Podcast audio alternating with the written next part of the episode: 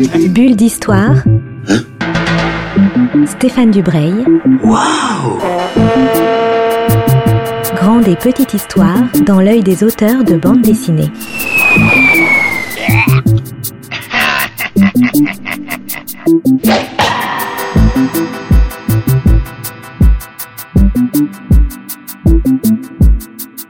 Bonjour à toutes et à tous, chers auditeurs et auditrices de Art District. Je suis dans la librairie de Jérôme Brio, La planète des saints.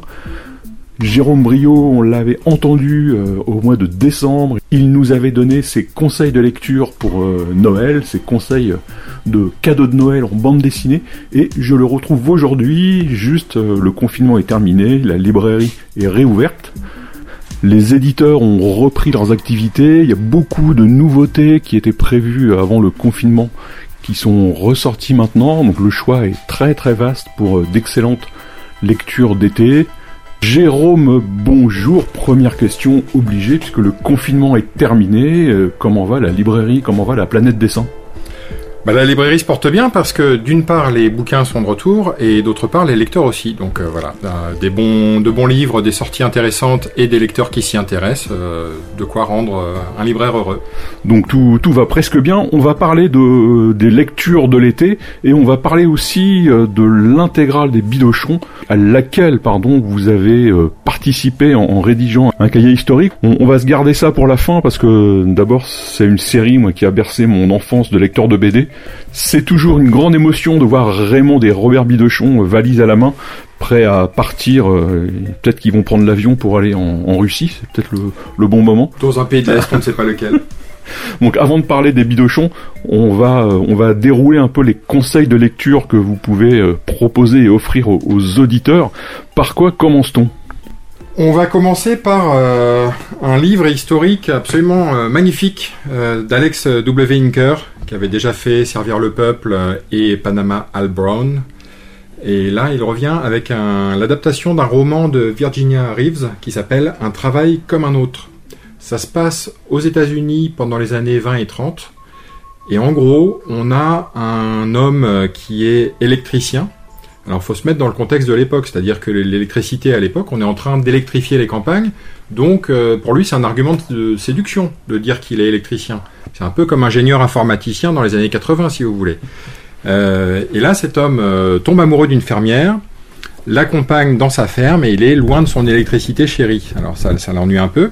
Quand arrive la Grande Dépression, les risques de faillite, il a une idée géniale. Il va pirater les lignes électriques qui s'arrêtent à quelques centaines de mètres de là pour équiper sa ferme, adapter les machines agricoles à l'électricité et donc comme ça sauver la ferme de la faillite. Et tout ça fonctionne très bien jusqu'au moment où un ouvrier de l'Alabama Power vient mettre son nez dans, euh, dans l'installation. C'est très fort graphiquement. On est euh, vraiment à chaque fois dans, une trichromie, euh, vraiment un, dessin, une qualité d'ancrage, des cadrages et une intensité de récit impressionnante. Petite question, est-ce que ça finit bien? Euh, Papa, c'est pas le propos. disons que le chemin est plus important que la destination. Effectivement, en tout cas, la, couverture est très très belle. Euh, il y a une, file d'hommes qui nous regardent avec beaucoup euh, beaucoup d'intensité. Et c'est publié par les éditions Sarbacane. C'est un, gros roman graphique, effectivement très très beau, qu'il faut qu'il faut découvrir. Oui, euh, Alex Inker, il avait déjà été en sélection à Angoulême, euh, et également repéré par euh, l'association des critiques de bande dessinée. Et je pense que cet ouvrage-là, à ce jour, dépasse encore les autres. C'est peut-être son chef-d'œuvre euh, sauf Pour l'instant. Pour l'instant. Ensuite, on passe à un autre album dont on a parlé dans une bulle d'histoire, c'est Seul à Berlin, de Nicolas Juncker. Alors, euh, ouvrage euh, extraordinaire. Nous sommes euh, le 25 avril 1945. Les Berlinois, ça fait quatre jours qu'ils n'ont rien mangé. Ils sont tétanisés de peur à l'idée que les Russes arrivent. Et en même temps, ils rêvent que cette survenue des Russes se déclenche parce que là, ils n'en peuvent plus. Donc ils savent que ça, ça va mal se passer, mais l'attente est peut-être encore pire. Et ce livre va raconter la rencontre entre deux femmes qui sont un petit peu des, émissaires, des ambassadrices. Donc on a une Allemande qui sait parler russe, et qui était l'ancienne fiancée d'un officier nazi, et une russe des services secrets soviétiques qui parle allemand et qui est traductrice. Et la rencontre entre les deux, euh, celle qui a des illusions, celle qui n'en a plus, euh, c'est absolument formidable. C'est ultra euh, bien écrit, sensible, c'est un, vrai chef-d'œuvre. L'écriture est très belle et les deux portraits sont absolument bouleversants. Bon, c'est une bande dessinée difficile, hein. faut, c'est une belle lecture de vacances, mais il ne faut pas s'attendre à rigoler beaucoup avec cela Berlin. Mais en revanche, c'est une belle expérience de lecture. Alors, concernant euh, simplement la notion de lecture de vacances, il y a une très belle initiative des éditions Casterman qui publie six de leurs plus beaux romans graphiques dans un format poche vraiment pas cher, léger, transportable et que vous pouvez emmener à la plage comme vous emmèneriez un, bouquin de poche. Alors parmi ces six titres, il y a euh, notamment Paulina de Bastien Vives, euh, qui avait obtenu le prix de la critique, qui a été adapté en film. Il y a Quartier lointain de Jiro Taniguchi, qui est sommet de, du manga. Il y a Blankets de Craig Thompson, euh, Autoroute du Soleil de Barou et euh, Le piano oriental de Zaina Abirached. Vraiment, c'est une collection pas chère. Les bouquins sont, sont en petit format, ils sont légers, on n'a pas peur de les abîmer avec le sable, et c'est vraiment à mettre dans votre sac de plage. Et chaque titre est un sommet dans son genre en plus. Complètement. Alors on peut aussi les posséder en grand et belles euh, et beaux formats, puisque c'est vraiment des bouquins qui peuvent mériter euh, un, format euh, normal. Mais le fait de pouvoir emporter des, livres de plage comme ça en bande dessinée, c'est suffisamment rare pour qu'on le signale. Alors après, après, parce que là on est dans la librairie, il y a des centaines de, nouveautés, donc c'est difficile de, les choisir. Heureusement qu'on a les, libraires avec nous pour nous aider. Et oui, c'est à ça qu'on sert un petit peu aussi. Alors, euh, un petit détour euh, par le par le manga. Euh, il y a une série que j'avais beaucoup aimée, moi, qui est apparue à l'été dernier, qui s'appelle Gigant. C'est un, un manga absolument génial de Hiroya Oku, qui est aussi l'auteur de Gantz et de Last Hero Inuyashiki, deux séries qui ont un peu marqué leur, époque et qui sont très très intenses. C'est une série, on en est au tome 4 actuellement. elle a fait son apparition à l'automne 2019. Euh, et le, propos semble un peu farfelu au départ, c'est-à-dire euh, c'est une euh, une actrice de film X qui se fait plaquer sur l'avant-bras un dispositif par une sorte d'extraterrestre qui lui donne ça pour sauver le monde. Et le dispositif va lui permettre de devenir une sorte de femme géante.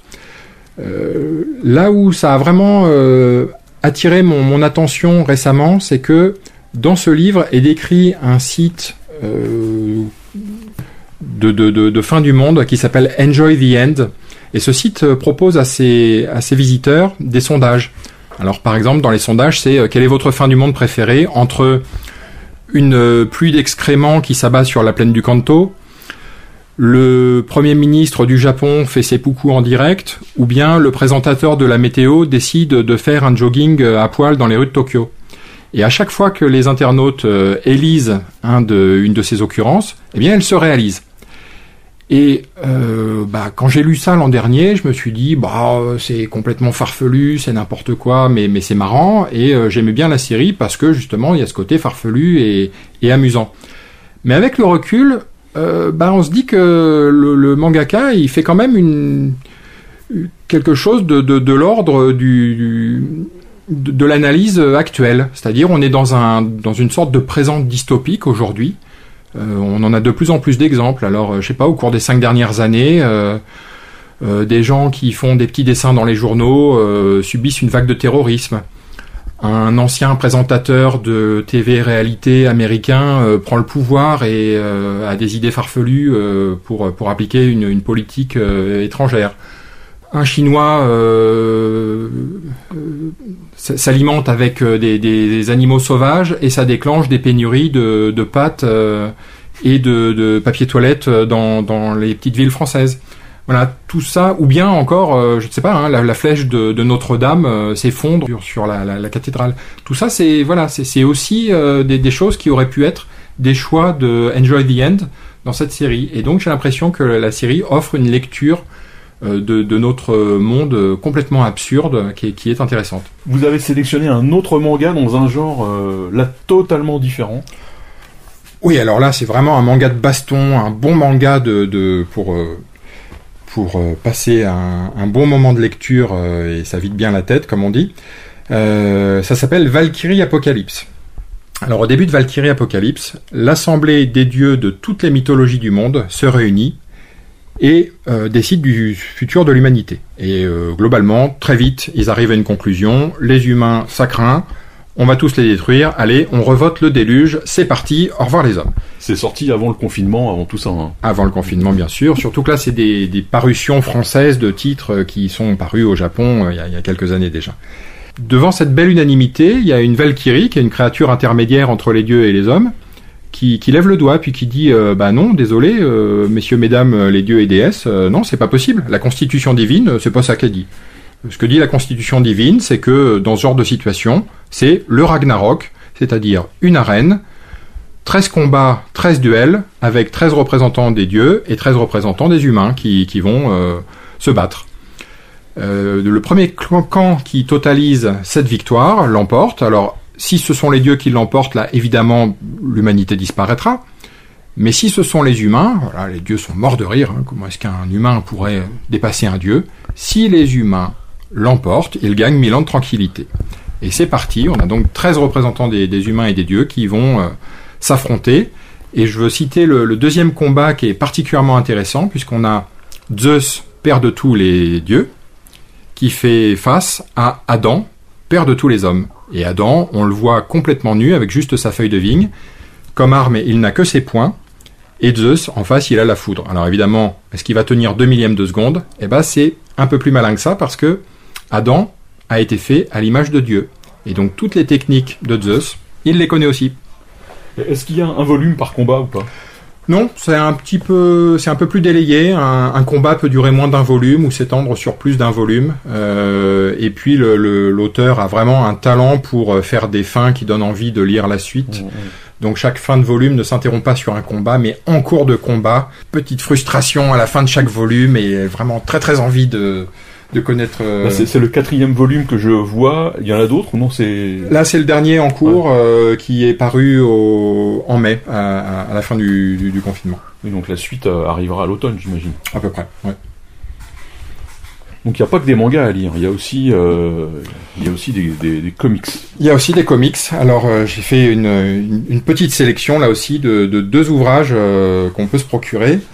Alors Vietnam Journal de Don Lomax aux éditions Delirium, qui est vraiment un témoignage par petits chapitres de, un récit de guerre du Vietnam du point de vue d'un journaliste d'investigation qui est venu euh, en habit militaire mais euh, sans, vouloir porter les armes euh, s'intéresser à, à, ce conflit. Alors euh, il est surnommé Journal par, par les autres soldats.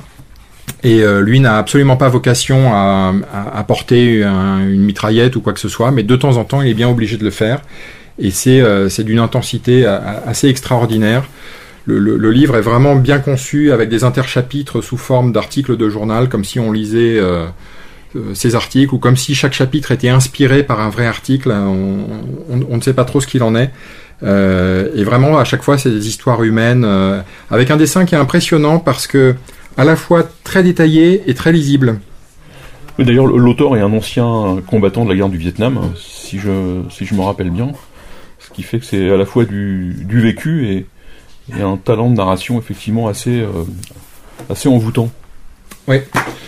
Et puis, euh, autre forme de, de, guerre complètement virtuelle cette fois-ci, un ouvrage de Matt Kint, paru chez un éditeur pas spécialement spécialisé dans le, dans le comics, mais qui fait des, une sélection vraiment très éclairée. Alors, ce sont les éditions Monsieur Toussaint l'ouverture, à qui on devait déjà, moi ce que j'aime, c'est les monstres d'Émile Ferris, qui avait remporté à peu près tout ce qui était possible d'emporter comme prix. Donc, prix de la critique, euh, Fauve d'or à Angoulême, etc. Euh, sans, sans, compter la, la, moisson de prix dans son propre pays. Et donc ici, euh, c'est Matt Kint qui publie Mind Management.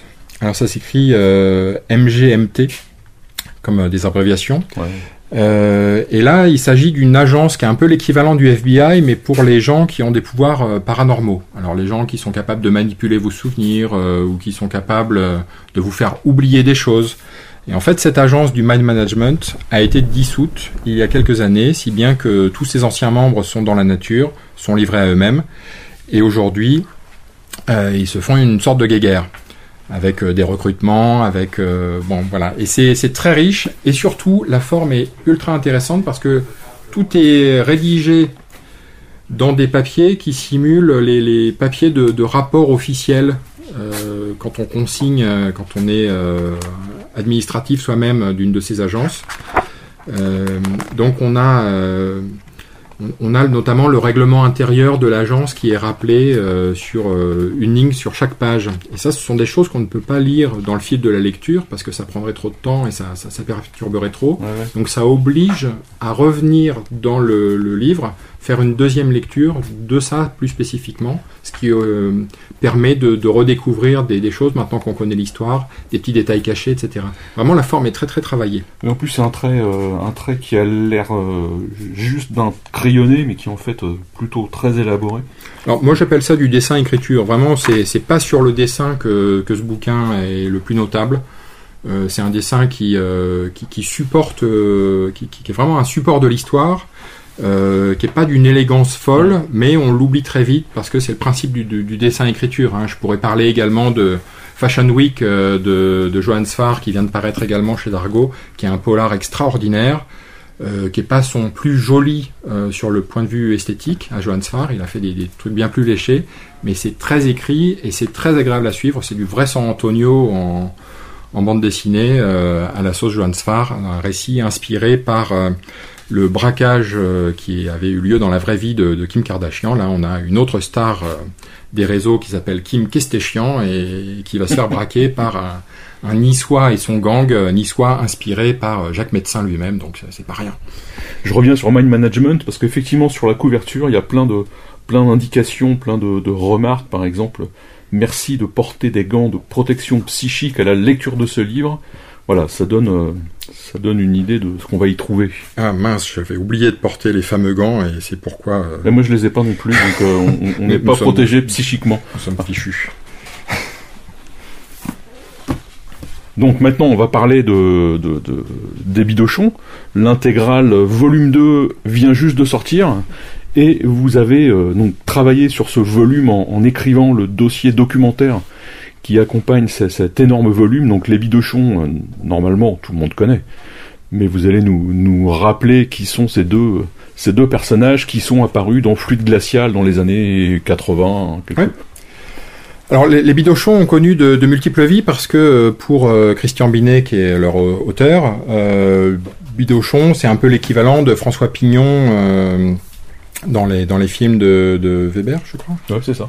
C'est-à-dire, c'est un peu des, un nom archétypal. Et donc, euh, les, les premiers bidochons qu'on voit, euh, c'est un, euh, c'est Marthe euh, Bidochon et son mari, je me souviens plus son, son nom. Il y a eu un, un épisode unique dans Flûte glaciale d'une série où un voisin finit par participer à une orgie pendant que sa femme dort.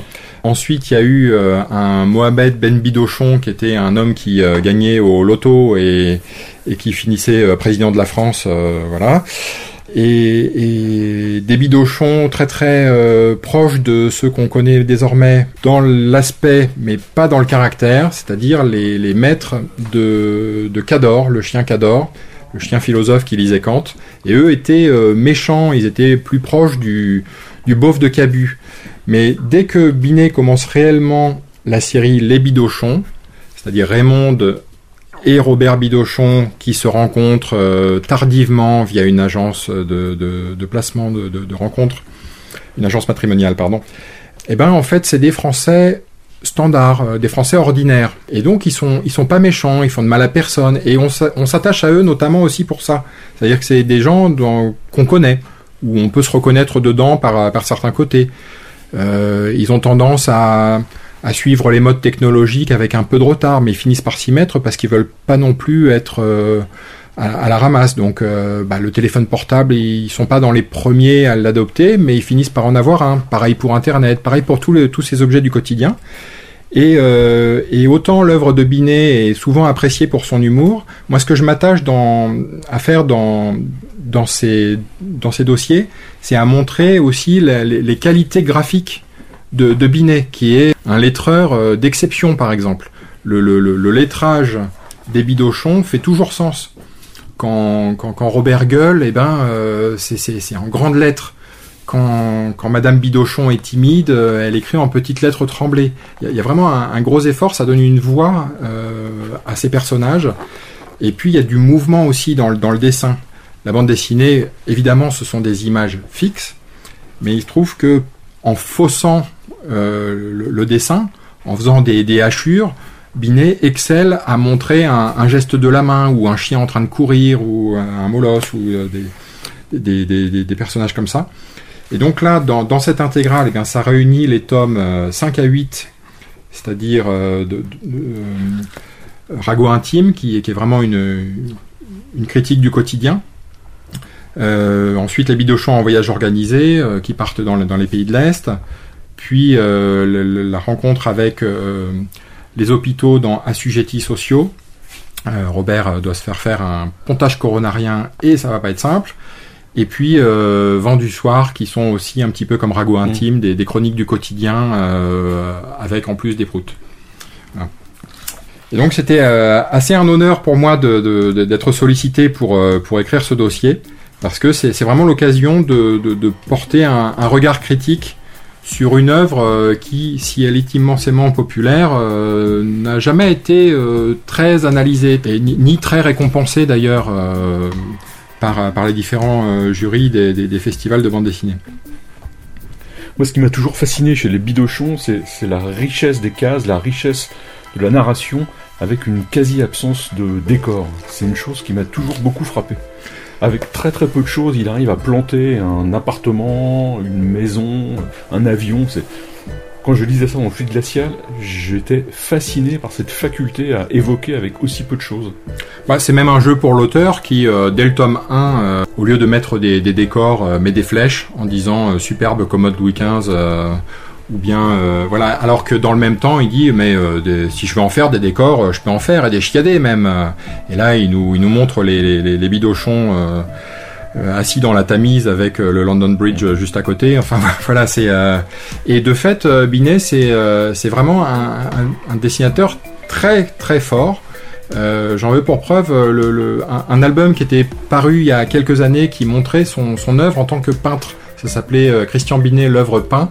Et on y voyait notamment des, des caricatures du Caravage, de, de, enfin des, des, des parodies de, de, tableaux célèbres du Caravage. Un, Saint Matthieu écrivant les évangiles, je crois pastiché par Binet qui lui met un stylo plume à la place d'une plume doigt euh, dans, dans, la main, etc. Et c'est des, des, huiles euh, vraiment spectaculaires qu'il a réalisées pour euh, son propre plaisir, sur lesquelles il a passé six mois. Donc vraiment, c'est quelqu'un qui a des, vraies facilités graphiques. Et le dessin des, bidochons, ça ressort vraiment du choix. Eh bien, cher Jérôme, merci beaucoup pour toutes ces lectures et cette remise en mémoire de, la famille Bidochon. Donc j'invite euh, nos auditeurs, nos auditrices à venir à la planète Dessin. Euh, vous allez nous rappeler l'adresse, le quartier et tout ce qu'il faut savoir pour euh, venir chercher des bandes dessinées ici. Oui, alors on est vraiment dans le quartier Montparnasse, la, la, rue Littré, on est au 17 rue Littré, et c'est une rue adjacente à la rue de Rennes qui tourne le dos à la tour Montparnasse. Donc métro Montparnasse, c'est tout ça. il y a un site internet, il y a tout ce qu'il faut pour euh, commander des livres. Donc euh, j'invite tout le monde à venir faire le plein de bandes dessinées pour l'été. Bulle d'histoire. Bulle d'histoire avec Stéphane Dubreuil. Waouh Une émission à retrouver le mardi et le samedi à 10h30. Mmh.